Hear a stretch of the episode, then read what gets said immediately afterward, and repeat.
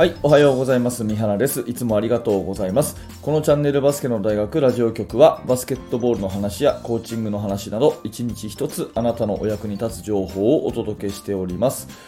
えー本日は4月の27日火曜日ですね。皆様いかがお過ごしでしょうか？もう早いもので4月ももう終わりというね、えーそんな季節を感じますが、えー今日の話はですね、えー試合に関してのですね、試合のベンチメンバー、まあ、選手がですね、まあ、ユニフォームをもらえるかもらえないかとか、そういう意味でのベンチに入りたければこれをやれという、まあ、どっちかっていうと、選手向けのお話になるかもしれません。はい。ベンチに入りたければこれをやれっていう話ですね。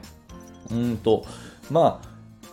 今のですね大会で行くとですね、まあ大体18人とか15人とか、そのぐらいがベンチメンバーっていう風に決められてる、まあ、人数が多いと思うんですね。で、それよりも人数が、あのチームの全体の人数がね、少なければ、まあ全員ベンチ入りってことになるんですけれども、まあ多分ですね、多くのチームは、もうちょっと人数がいて、えーまあレギュラーメンバーを決める、またはベンチメンバーを決めるっていう一つの争いがあるんじゃないかなと思います。うん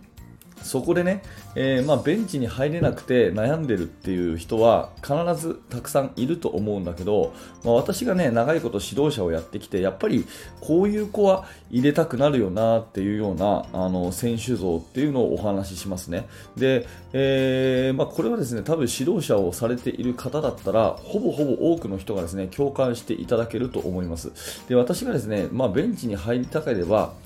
これをやればいいよっていうふうに思うのは3つで、1つはですね、誰よりも早く体育館に来る。ね、誰よりも早く体育館に来る。で、2つ目は準備片付けを誰よりもやる。準備片付けを誰よりもやる。で、3つ目は、えー誰よりも声を出して練習する。誰よりも声を出して練習する。この3つだと思うんですね。で、まあこれ、一つずつね、えーもう一回振り返りますけど、まず誰よりも早く体育館に来るというのはですね、まあ普通の人たちが、例えば30分前にね、練習に来るんだったら、もう誰よりも早く来てですね、必ずあいつ最初にいるなっていうふうに、まず、えー思ってもらえるように体育館に早く来る。これすごく大事だと思います。うん、そしてもう1個はですね準備片付けを誰よりもやるってことですけどモップがけにしてもですねボール出しにしても、うん、片付け準備にしてもですね、まあ、チーム全員でやるものだと思うんですがより積極的に動くっていうことですね。うん、それと3つ目の、まあ、声を出して練習するっていうことはプレー中ももちろんだし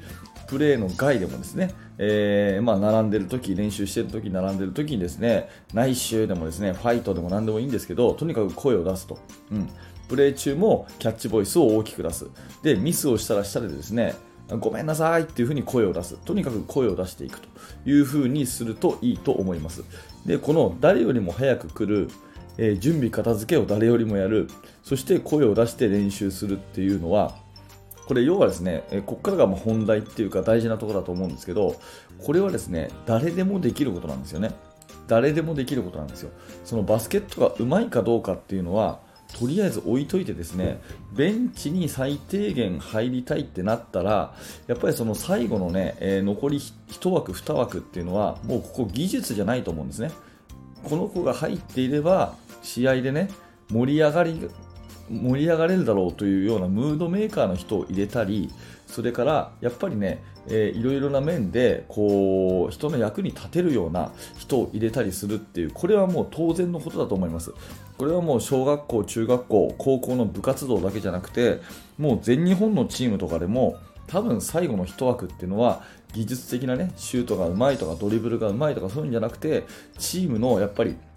いい影響を与えるような人を必ずベンチには1人か2人は置いておこうっていう風に考えるのがもうこれはどのチームでもそうだと思うんですね。なので、えーベンチにやっぱり自分は入りたいということであればですね私はこういうところを指導者としては評価してあげたいし選手はですねこれを絶対にやった方がいいと思いますで誰よりも早く体育館に来て準備片付けを誰よりも一生懸命やってそして誰よりも声を出すっていうのは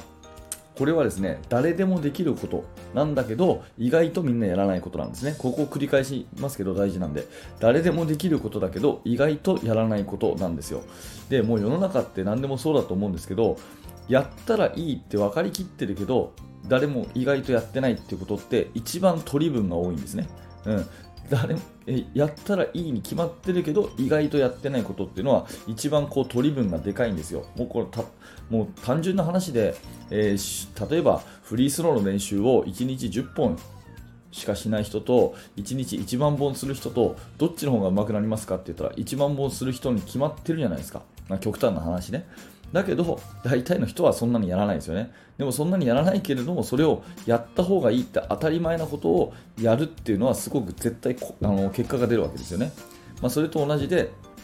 まあ、このねベンチに入りたい残り1枠絶対この1枠僕は上手くないけれども私は技術的にはないけどでもベンチメンバーになりたいっていう人はやっぱりこういう誰でもできるけど意外とみんなやってないことっていうのをやっていくとその取り分は大きいと思いますなぜならねえ信用されるからですね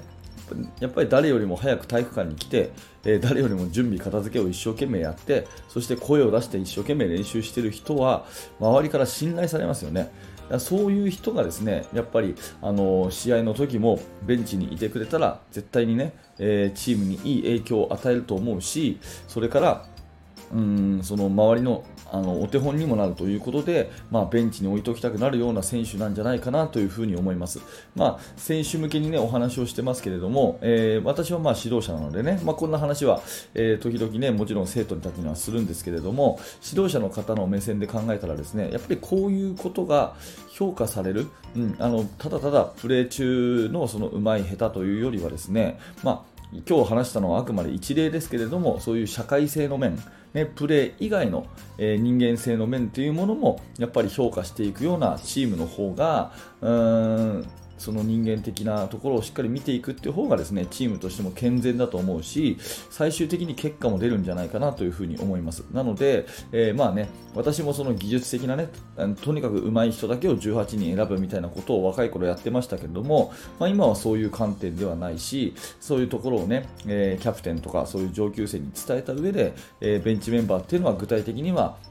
生徒たちに優先的に決めてもらってるんですけれども、まあ、考え方としてはやっぱりこういうね、えー、誰が体育館に早く来てるかとかそれから誰が準備片付けを一生懸命やってるかとか、ね、一生懸命声を出して盛り上げてるかとかそういう誰でも本当はできるんだけれども意外とみんなやってないようなそういうことをですね着々とやって人の信用を重ねていく子を、まあ、しっかり評価してあげるようなチームにね、えー、したいなというふうには常日頃考えております、まあ、今日はね私の一つのアイデアといういうことで、えー、ベンチに入りたい、ね、残り1枠を争うようなそういうね、えー、レギュラー争い頑張ってる子たちにはですね、まあ、こんなようなところを頑張ったらいいんじゃないかなと日頃思ってるお話をさせていただきました、え今日のお話はベンチに入りたければこれをやれということで、え誰よりも早く体育館に来る、ねえ準備片付けを誰よりもやる、ね、誰よりも声を出して練習するというような誰でもできることをコツコツやっていくのがすごくいいですよというお話です、え、おそらくこれ仕事とかですね、まあ、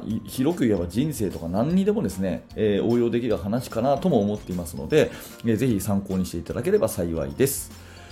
はい、ありがとうございました。えー、このチャンネルではいつも、えー、毎朝7時にですね、バスケットボールの話とか、コーチングの話とか、えー、そういったことを、え思いつくままにお話をさせていただいております。何らかお役に立てたら嬉しく思いますので、え少しでもね、え面白かった、役に立ったと思った方はですね、え高評価のボタン、並びにチャンネル登録、えポッドキャストのフォローしていただいて、また次の放送でお会いしましょう。